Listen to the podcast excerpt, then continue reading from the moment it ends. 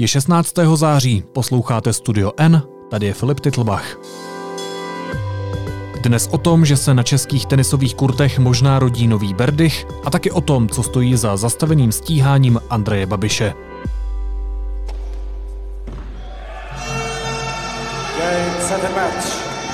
Česká republika. Na českých tenisových kurtech se objevila nová naděje. Je mu 18 let, pochází z Plzně a jmenuje se Jonáš Forejtek. Jeho profil sestavil náš sportovní redaktor David Janeček. Vítej ve studiu, ahoj. Ahoj. Davide, jak velkou pozornost eh, bychom tomuto mladému tenistovi měli věnovat?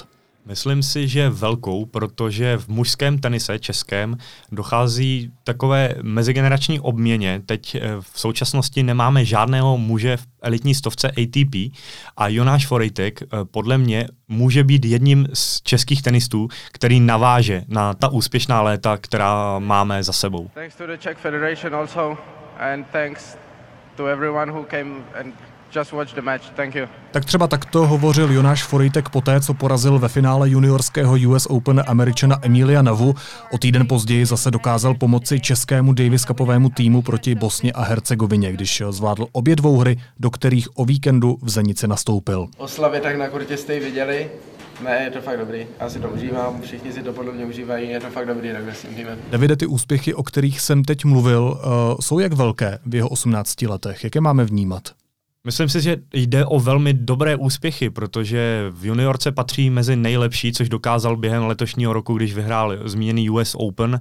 Eh, také přidal dvě vítězství na Grand turnajích v juniorské kategorii ve čtyřhrách, ale tím, že zvládal vlastně ten přechod do mužského tenisu takhle dobře na, v Davis Cupu, tak ukázal, že se s ním musí počítat. On samozřejmě má za sebou už v mužské kategorii i turnaje kategorie Future nebo i Challengery, ale v tom Davis Cupu ukázal, že se s ním musí počítat. A kde vzal takový talent? On pochází z velmi sportovně založené rodiny. Jeho otec Ladislav eh, pracuje v Českém lyžařském svazu a odmala lyžoval. Ostatně jeho bratr Filip se zúčastnil olympijských her v roce 2018 v alpském lyžování, zatímco Jonáš si v 11 letech vybral už jen tenis.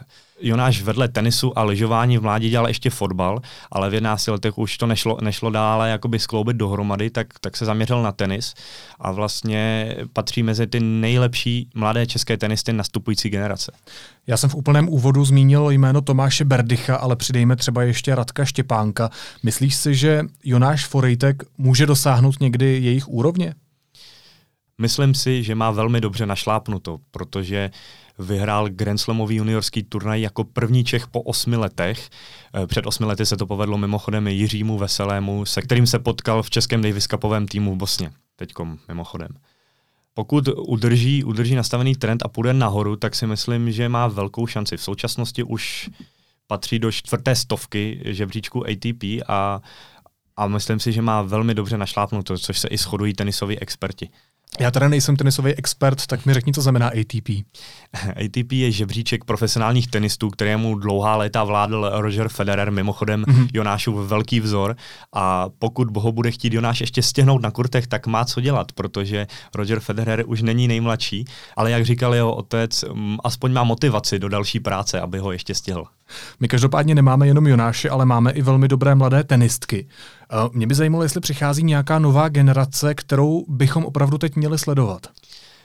V ženském tenise je to podle mě asi trochu jiná situace, protože e, tam je víc z čeho brát, když to tak řeknu. Tam hmm. v elitní stovce máme hned několik tenistek, každý rok vyletí další a další, ať už to je Markéta Vondroušová nebo Karolína Muchová. Takže v ženském tenise tak nějak nemám obavu o budoucnost v žádném případě, protože na Petru Kvitovou navázala Karolína Plíšková, ty to jsou zase další mladé holky. Ostatně i ve Fed Cupu jsme absolutní světová špička, vůbec nejlepší reprezentace. Zatímco v tom mužském eh, po Radku Štěpánkovi a Tomáši Berdychovi byla taková, řekněme, díra, kterou zaceloval možná sám Jiří Veselý, ale ten teď právě díky Jonáši Forejtkovi a dalším by tomu mohlo být jinak. Ale já doufám v to. Na závěr ještě zpátky přímo k tomu Jonášovi. Eh, ty si pořídil rozhovor s jeho otcem nedávno a mě by zajímalo, co on vlastně na něj říká, jestli je na něj pišný. Jeho otec je, velmi na, je na něj velmi pišný a bylo z něho patrné, že, že vlastně mu věří. Že věří, že to má v hlavě dobře srovnané, eh, výborně trénuje. Vlastně eh, ještě mi pak psal, ať tam zdůrazním, že je to eh, hodně o něm a o té dřině, kterou tomu, tomu věnuje. Takže si myslím, že mu věří a je opravdu na ní pišný. Když se bavili jednou s mámou a máma nějak říkala, že měl prostě chodit do školy, a on řekl, že, že se koušku nepotřebuje v kanceláři život trávit nebude. Ale na druhou stranu Jonáš Forejtek studuje v Plzni sportovní gymnázium, takže vedle sportu myslí i na vzdělání. Říká sportovní redaktor deníku N David Janeček. Díky moc. Taky děkuji. Za chvíli jsme zpátky. Neomezená data hýbou Českem. Proto O2 přináší nové tarify Neo s neomezenými daty pro nekonečné sledování videí, nepřetržitý poslech hudby i podcastů. Chytrá síť O2. Teď jsou na řadě krátké zprávy, které by vás dneska neměly minout. První kolo tuniských prezidentských voleb podle odhadů společnosti Sigma Conseil vyhrál politický outsider a nezávislý kandidát Kais Said. Jako druhý se umístil vězněný mediální magnát Nabil Karouí. Za hackerským útokem na australský parlament a tři největší politické strany před květnovými parlamentními volbami stála Čína. Zjištění vyplývá ze zprávy australských tajných služeb, o níž s odvoláním na zdroje obeznámené s obsahem dokumentu informovala agentura Reuters. Ochránci zvířat překonali milion a půl podpisů pro svou iniciativu Konec doby klecové proti chovu zvířat v nevyhovujících podmínkách. Návrhem se tedy pravděpodobně bude zabývat Evropská komise. A teď další téma. Redakce Deníku N prostudovala právní dokumenty definující pravidla pro udělování evropských dotací. Zjišťovali jsme, co stojí za zastavením stíhání premiéra Andreje Babiše. Jestli to považujete za uh, velký krok ze strany třeba státního zástupce? Já, já, se, já uvidím, ten pocit ještě nějak asi budu mít. Ze zveřejněné páteční tiskové zprávy Městského státního zastupitelství v Praze nelze vyčíst mnoho, ale zdá se být zřejmé, že státní zástupce dospěl k názoru, že to, co se kolem farmy Čapí hnízdo stalo, není trestným činem. Nedokázal prokázat, že farma, která čerpala dotaci, ve skutečnosti není malým nebo středním podnikem nezávislým na velkém holdingu. Tedy nemůže prokázat, že obvinění v žádosti o evropské peníze lhali. Co je důležité, aby byl podnik zařazen mezi malé a střední, musí mít omezený počet zaměstnanců i roční obrat. Zároveň, aby mohl být označen za nezávislý, nesmí jít o podnik, který pravidla pro přidělování podpory považují za propojený s jiným. Nejde přitom o běžnou slovníkovou definici těchto přívlastků, ale o výčet podmínek obsažených v evropských předpisech. Pravidla obsažená v evropských předpisech vypočítávají řadu situací, kdy jsou podniky v pozici partnerských. Jedná se však o deklarované, smluvně nebo jinak písemně zakotvené, evidované nebo prokazatelné ovládání. Ve výčtu nefigurují případy skrytého a účelového postupu prostřednictvím dalších osob, třeba nastrčených v pozici bílých koní. Možnost, kdy je podnik ve skutečnosti pod vlivem jiné osoby, se podle pravidel posuzuje, jen když si podniky konkurují. Zde je vodítko k výkladu jinak tajemné věty státního zástupce Erazíma, že propojení s koncernem Agrofert prostřednictvím řady akcionářů na úrovni rodinných příslušníků nehrálo při posouzení roli, neboť Agrofert a Farma Čapí hnízdo si vzájemně v podnikání nekonkurovali ani nesjednocovali svoji činnost na společném trhu. Zcela formální aplikace pravidel pro poskytování podpory malým a středním podnikům tak patrně vedla státního zástupce Šarocha k přesvědčení, že nebyl spáchán dotační podvod. Obvinění nemohli uvést nepravdivé údaje nebo je hrubě zkreslit, pokud formálně zároveň dodrželi pravidla pro získání podpory. Zdá se, že ani státní zástupce Šaroch se nedomnívá, že vlastníci farmy Čapí hnízdo čestně a do důsledků popsali své plány, motivace a způsob rozhodování ve firmě. Z další věty městského státního zástupce Erazíma totiž vyplývá, že o počestnosti transakce nepanují mezi orgány činnými v trestním řízení iluze. Podle Erazíma Šaroch nijak nerozporoval závěry Evropského úřadu pro boj proti podvodům. Jeho závěry, které Šaroch nespochybňuje, hovoří o podezření z podvodu. Nicméně Olaf ve svém řízení nemůže stanovit trestnost jednání v členském státu Evropské unie. Celkově se tedy zdá, že Šaroch si je spolu s policií zcela vědom, že obvinění postupovali účelově, nicméně neumí v jejich jednání najít trestný čin. Obvinění udělali vše proto, aby formálně naplnili podmínky pro získání označení nezávislý malý a střední podnik.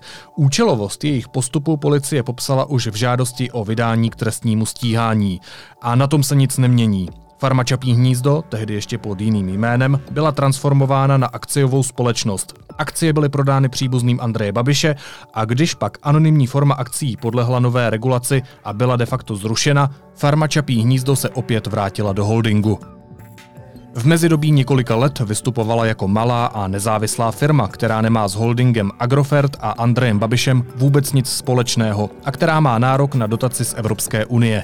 Andrej Babiš podle policie po celou dobu vykonával skutečný vliv v podniku, ale jeho příbuzenský vztah k vlastníkům nehraje podle sdělení státních zástupců v případě žádnou roli, protože evropská úprava vyžaduje tento aspekt zkoumat pouze v případě, že jsou podniky v konkurenčním vztahu.